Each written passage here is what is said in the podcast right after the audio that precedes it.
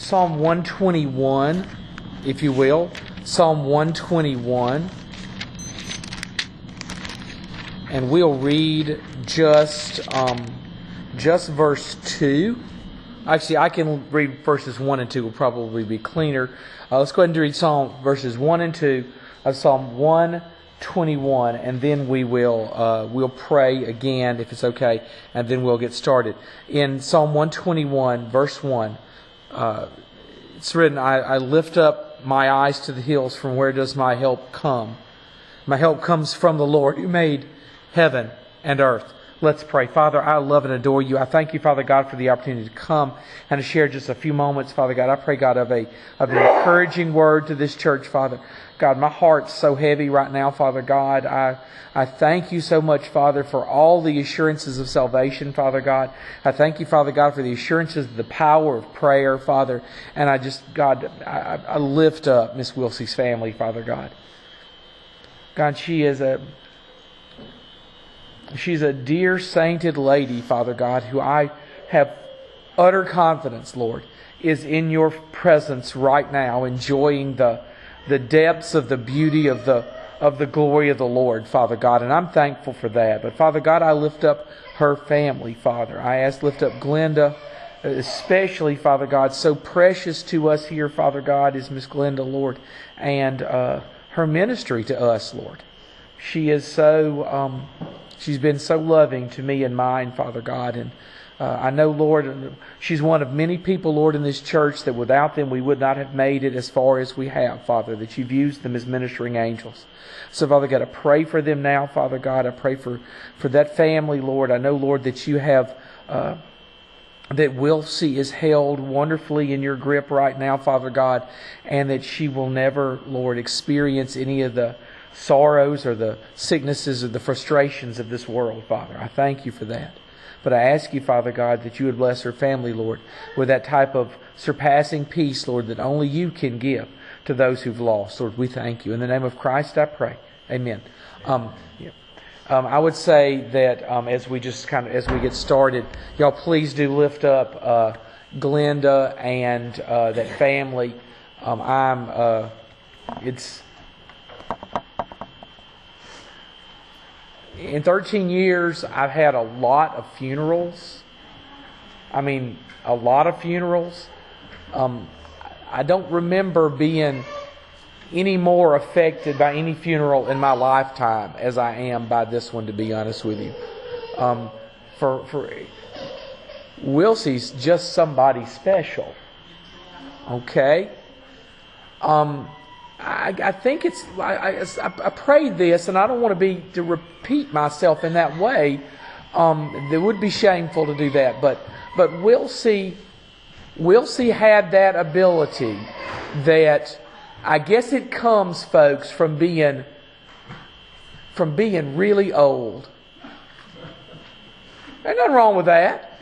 There's an alternative. Right? Make your choice.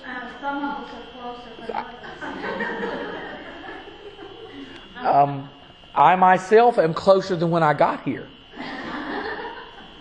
Day by day, closer. Huh? Mary said she, you know, she was close to God, you know, she, she asked the Lord, she's ready to go to Him, you know. Uh-huh. And she died the same evening. Mm-hmm. Amen. Um, the thing Wilsey was a magician of doing was, I guess it comes from having lived such a very long time and having seen so much heartache. Do you understand what I mean? That she could very, very sweetly help you put your problems in perspective without being arrogant about it. Because a lot of people can, can tell you, oh, there are people suffering worse than you. And there are. But that doesn't help you very much, does it? You still hurt. She could make you feel that other side of that, which is things are going to be better. You're going to survive this. It's not going to kill you. Because I tell you, whether it's a family in bereavement or, and y'all, excuse me, that, that back door is standing wide open. If somebody could get that back door for me. Thank you, Brother Buddy, so much. Um, there wouldn't be a mosquito, but this is Mississippi, and there's probably 5,000 mosquitoes waiting outside that door. You know, because they never die in Mississippi. Um, just speaking as a pastor who's seen lean times, right? Very lean times. It was people like Wilsey that not just, I mean, I was loved on, but there's a difference between loving on and, and crying with you and somebody patting you on the knee and saying, you know, this is going to get better. You're not going to have to worry about this. Because there are times when you face some things and you think you might not. Everybody in this room has been there. Where you said to yourself, you know, Lord, this might be the thing that kills me. This might be it. And she had that wonderful way of doing that. And I think it was just magic. It's, it's like having an extra grandma, folks. And nobody's better than grandma. Yes, ma'am? I don't know if everybody knows, but to me, her life is sort of like a love story. It is. Because, you know, she was going with this guy that got off to the army. Yes. And she married this other guy, and then years later, they get back together. To me, that's It's so sweet. It really is. And how can I say it? Mama Jen, the world's not sweet anymore. The world's harsh and hard and real, and it really is. The world's not sweet like that. We don't, you don't hear stories like that anymore. We just don't have it. There's a generation of folks that lived it, and I think it's because behind them was also a whole lot of. I, I mention my grandmother all the time, uh, Leela May, who's who's 99, right? 99. And, um, you know, we, I, I don't say this anyway because my mom's not listening, so it won't matter. Um, Mama's, Mama's funeral will be a small affair one of these days because everybody she is ever friends with is gone. Virginia, your sisters. Two of your sisters were dear friends of Leela May. And they're gone. They made, they did. You're right. Made it to 90, both of them. And here's Leela May still chugging along. But when she's gone, you know, like I said, she never dialed a cell phone. Never owned a cell phone as I'm aware. Never turned a computer on in her life. But from a totally different generation that both that Miss Beverly both suffered greatly, children of the Depression, who could boy could they manage money. All died with money in the bank. Never had a job. They paid very much, but they died with money in the bank. How does that happen? There are people in this room who will make more as a couple this year than they made in a decade. And they got money. My mom was an LPN. Never made it. Beverly never made enough money to worry about. My first check was three hundred dollars a month. Three hundred dollars a month. Uh, Daddy used to talk about with Leela May was peas and cornbread. And what he meant was you ate peas and cornbread every night. You might get chicken on Sunday, but you didn't get meat every night. You got peas and cornbread. Just a different, and I, I don't want to wax poetic about it, but the reality is there's so there's such a difference in. Um, there, there are plenty of people in this room, not plenty, but several people in this room who are old enough to be my parent. All right? But even though you're old enough to be my parent, there's a real difference between y'all and that generation, isn't there? Because this is the generation of your parents, right? Just totally different. Totally different. And it, it needs to be celebrated because we're about to run out of them. They're almost all gone from that generation. And so I did want y'all to know how I felt about this and pray for me because, like I said, I, I was, I can't remember being affected anymore by this. And I've had family funerals, I'll be honest with you, that didn't affect me any more than this has. It's not just love, it's that deep sense of respect. Do you understand? Because a lot of people I love, there are probably not enough people that I love and respect with the same fervor. Okay? With the same fervor. Let's let's let's study now. Um, please forgive me for that for that brief interlude, but we'll we'll get to where we need to be. Look, um, help comes ultimately and singularly from the Lord, and Christ is both ready and willing to influence your life and to empower your work. I think if there's one theme today, that's the theme of the day. It's not just that we have a God we pray to, not just that in times of cry, you know, times of tragedy and sorrow or, or times like this that we can cry out to our Lord, but that we have a God who, if, if we believe not just what the Scriptures teach, but believe what the Scriptures teach and what great men and women of God, especially men of God at this time, have, have believed, that we have a God that, that seems to be always poised and ready to help us. Now, I guess this is the way I think of it. Um, as a, I always compare things to being a parent because we're, parents, right? We get it. We get this. Um, we'll say, and, and, and there probably comes a time, parents older than me, where, as a friend of mine I used to teach with used to say, that he wants, he wanted to get his kid, sons out of his pocket a little bit. If you know what I mean by that. Everybody's experienced that one, right? Um, including myself, okay? Um, out of the pocket a little bit. At the same time, I am still this way that with most things, if they didn't ask me to help them, Kimberly, I would be a little insulted. A little insulted. Nobody likes the feeling of useful, uselessness, do we? Sitting right here, I, I want to help. All right, I'm, a, I'm your dad. I, I want to help you. I don't want you that independent. I just want you a manageable amount of independent, right? I still need you to need me. Okay? And I think that, of course, He's heavenly and He's perfect and He's not subject to my vanities and my foibles and all my problems. But the reality is this I, I believe firmly that we have an eternal and everlasting God who is, who is injured when we believe we don't need Him, who is injured when we don't turn to Him first, who is not honored by my independence, but craves my dependence, wants me to need Him in every situation, wants me to turn to Him first. And I'll tell you, just as we elaborate, just, just, just quickly. I knew the depth of the problem of sin in the life of a person from Tony, from this individual right here, because I came to the realization that in most of my problems, I would think of my sin first and not of the power of God. Now, I, I, look, I'm not picking on anybody's sin. Let me just take one, just one right here. How often in my life have I thought my temper could solve a problem? How often? All the time. Gosh, all the time. So instead of turning to my God, what did I do? I got angry, frustrated. I got aggressive. Miss Jane got aggressive. Solved nothing. Did nothing. That for the believer, for the submitted, surrendered believer, I turn to God for everything, actually, no matter how bad it is.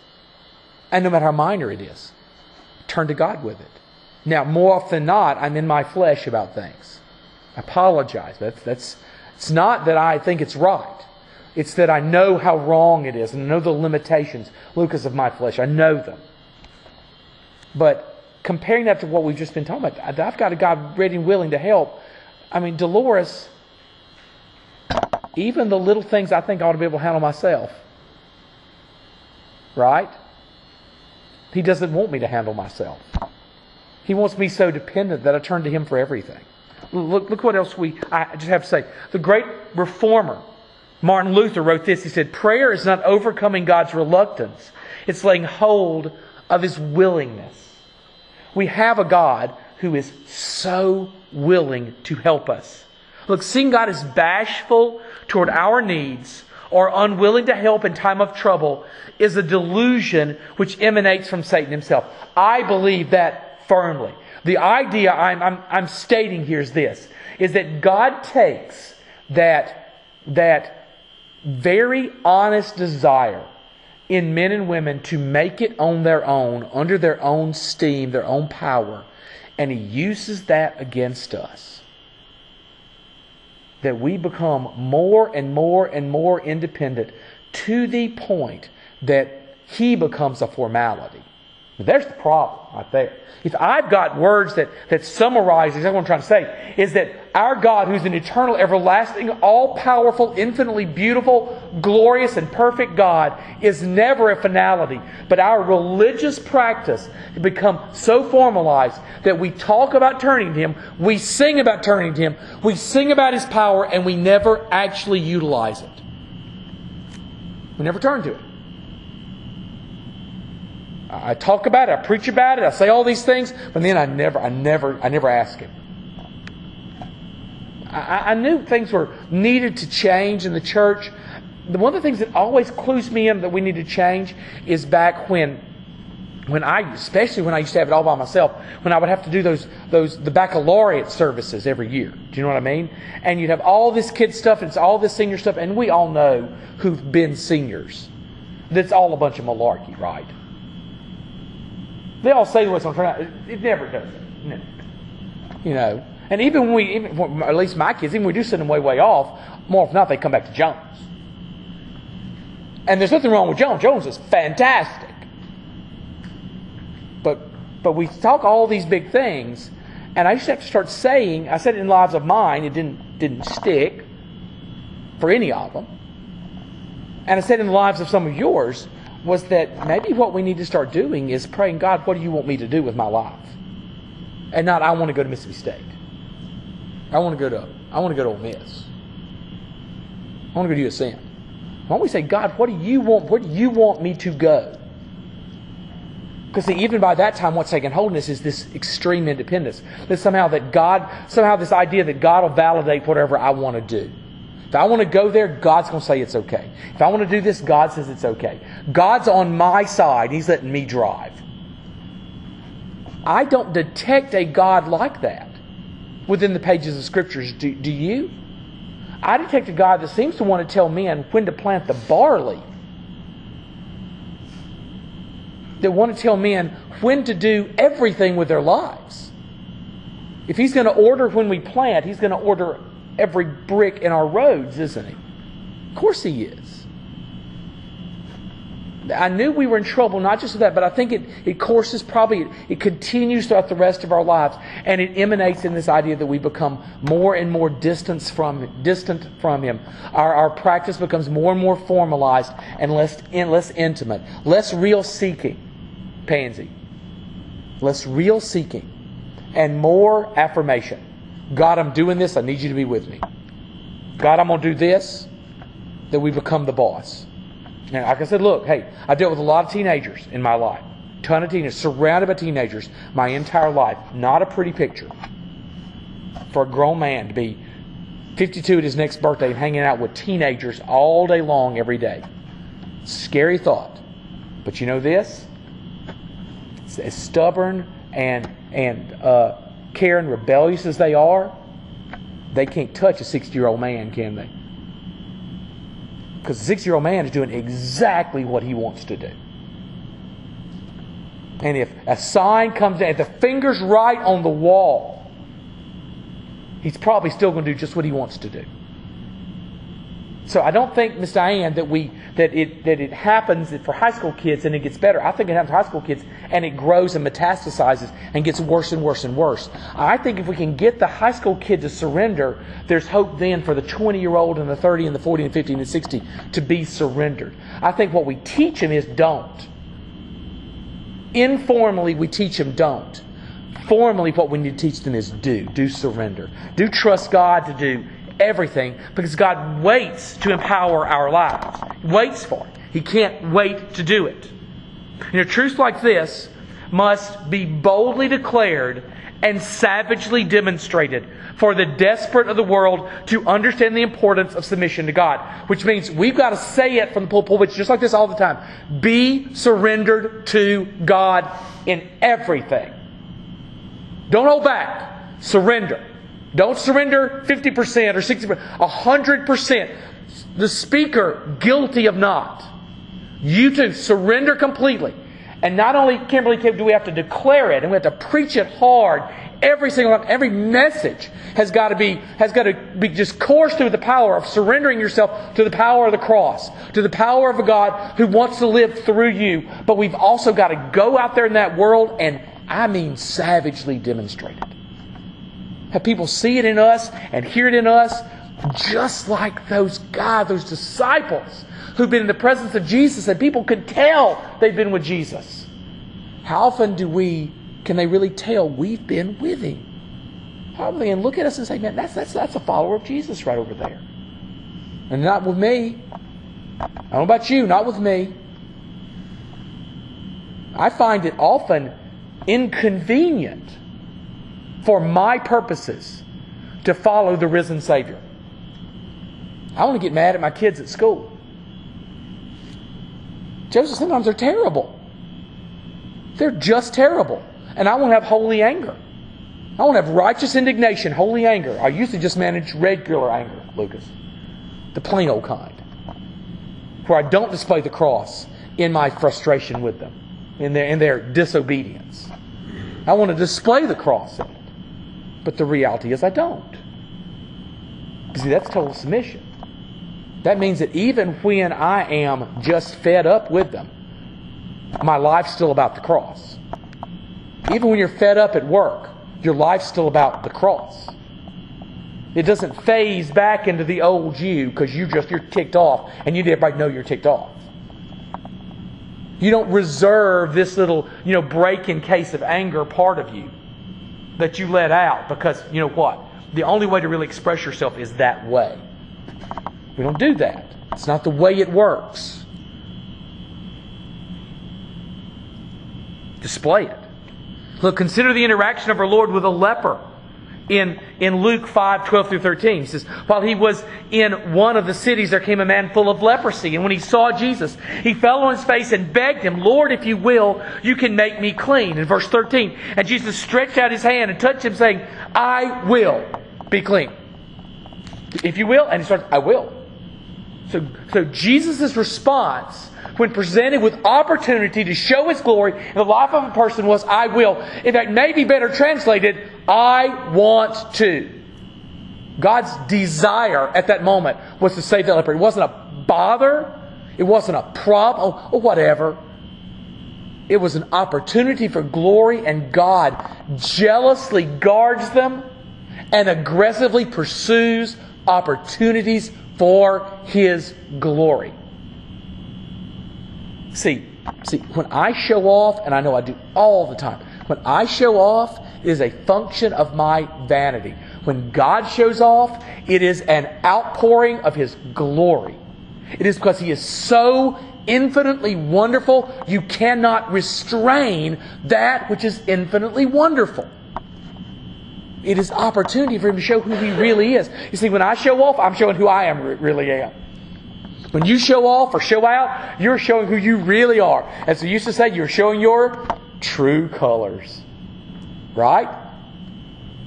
Now, when God does it, it's because He is so glorious, it can't be held back. He wants to. Look, the Berean Bible translation says that the man is covered with leprosy. I, I, when I saw that as I was studying this, I said, My goodness, Wow. So God is even more energetic, even more willing, even more desirous of showing off through this when the case is horrible. He wasn't just a little bit of leprosy, he was covered. This man was rotten. He was destroyed by the disease. There was nothing left the, the virginal flesh, the, the, the, the, the healthy flesh was just gone. It didn't make our God fear. He didn't doubt his ability. What did he do? I want to. That's who I'm healing right there. Which means if you and I are now the hot mess equivalent of covered with leprosy, God is even more excited by your turning to Him. if every facet of your life is a colossal disaster, that is exactly what I already knows it's there. Don't mistake my euphemisms for ignorance. But that is exactly what God's looking for. See, if the guy's got one little spot and he goes away, maybe that's an accident. But if he's covered with leprosy and he is made clean, that's a miracle.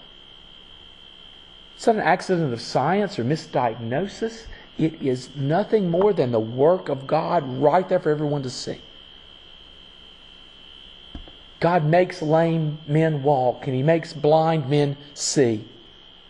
And He fills the ears of the deaf with music.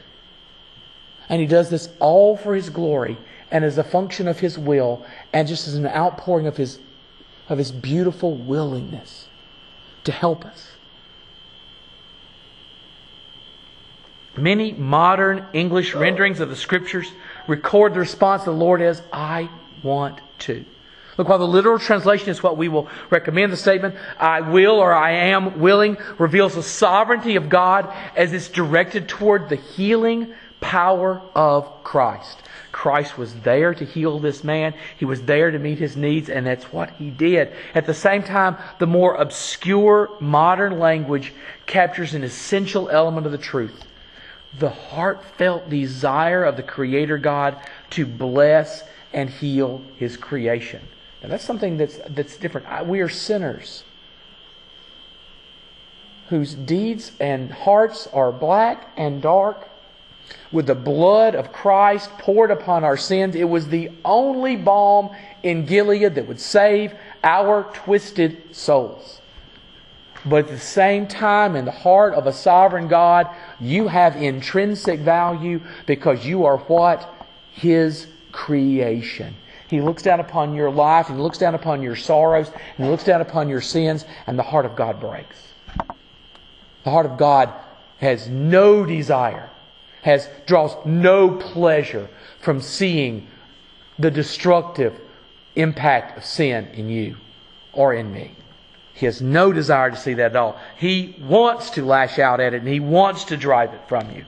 As believers in Christ Jesus and active participants in a worldwide evangelistic effort, we cannot waste our lives hoping for the world to deliver us from the effects of the fall or the corrupting influence of mankind. And I think that's what we do more than anything else. We can, we, our, our, our practice of Jesus Christ has become so formulaic and so formal that we, we talk about Jesus and his healing power, and yet we don't cry out for it.